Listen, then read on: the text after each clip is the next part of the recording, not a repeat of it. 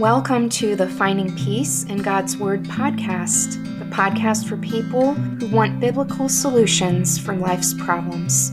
I'm your host, Sarah Geringer, Christian author, speaker, artist, and creative coach. I'm excited to share my insights, struggles, hopes, and victories in Christ with you on this podcast. How to become more resilient to change. Do you want to become more resilient to change? Native wildflowers are experts at being resilient. They have important lessons to teach us about being resilient and strong no matter the season. How to become more resilient to change. I love native plants and have incorporated many of them into my flower beds. Year after year, they perform even better than the shorter lived annuals and even some cultivars.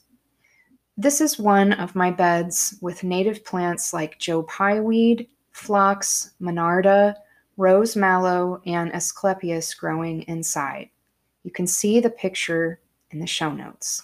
Asclepias, also known as butterfly milkweed, is dearly beloved by butterflies and moths.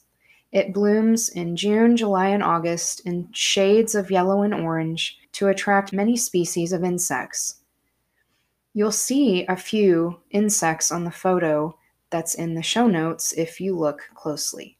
This beautiful plant with unusually shaped flowers captured my imagination as a writer. At one of my writing guild meetings, I had five minutes to write on this prompt. Some people change when they see the light, others when they feel the heat.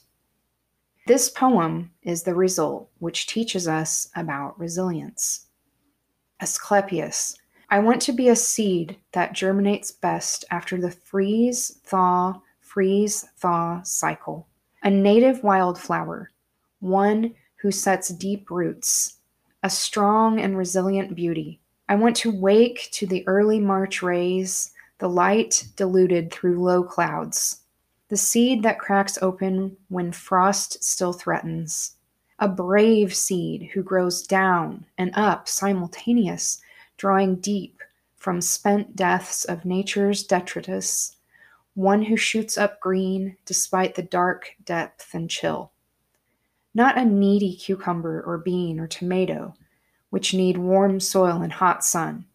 Not a desperate climber quick to set seed I want to be satisfied with my limited bloom.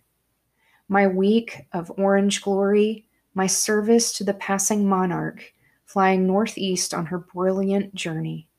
I want my seeds to burst from a dry fall capsule carried by the wind on their tufts of shining spun silver. Six tips for growing in resilience. You can grow in resilience by mimicking the traits of Asclepias here are six tips for you. Number one, sink deep roots of faith into God's Word. His truths will carry you through hard seasons and uplift you in good ones. Meditate on Scripture every day to help it sink into the depths of your heart and mind. That's from Joshua 1, verse 8. Number two, realize that life is a cycle of ups and downs intended to strengthen you. Native seeds germinate best in these cycles. Their roots can go deeper due to nature's strength training before they ever sprout. God promises to give you strength when you're weary. See Isaiah 40, verse 29.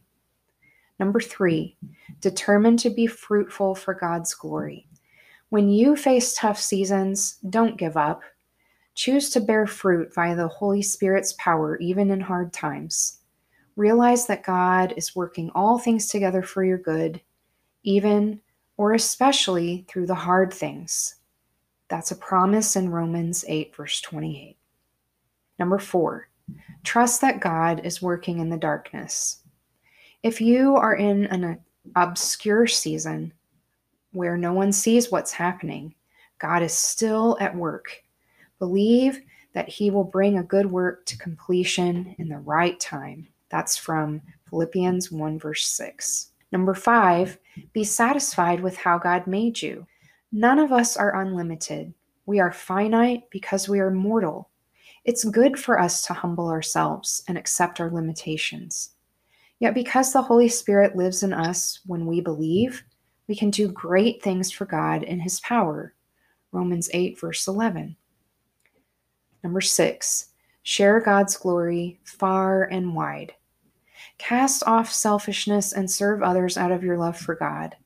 Plant many seeds of faith and broadcast them wherever you go. Trust God to bring a fruitful harvest from your efforts as you persist in faith. That's from Galatians 6, verse 9. Which one of these tips will help you become more resilient in your current situation? I'd love to hear from you or receive your prayer requests. And here's a prayer for you Heavenly Father, thank you for the beauty of your creation. It holds beautiful lessons for us when we look closely for them. Like the native wildflowers, I want to glorify you with all of my being. Help me sink deep roots of faith into your word. Strengthen me in the ups and downs of all my life seasons. Empower me to be fruitful for your glory. Remind me you are working in the dark seasons as well as in the bright ones. Give me satisfaction for who you made me to be. Inspire me to share seeds of faith far and wide. I thank you in advance for how you will work through me. In Jesus' name, amen. To get show notes and more free resources, visit sarahgeringer.com Sign up for my Tea on Tuesdays newsletter for exclusive benefits. Also, you can send me prayer requests and join my rewards program for donors. Until next time, remember that you can find peace in God's Word for every problem that you're facing.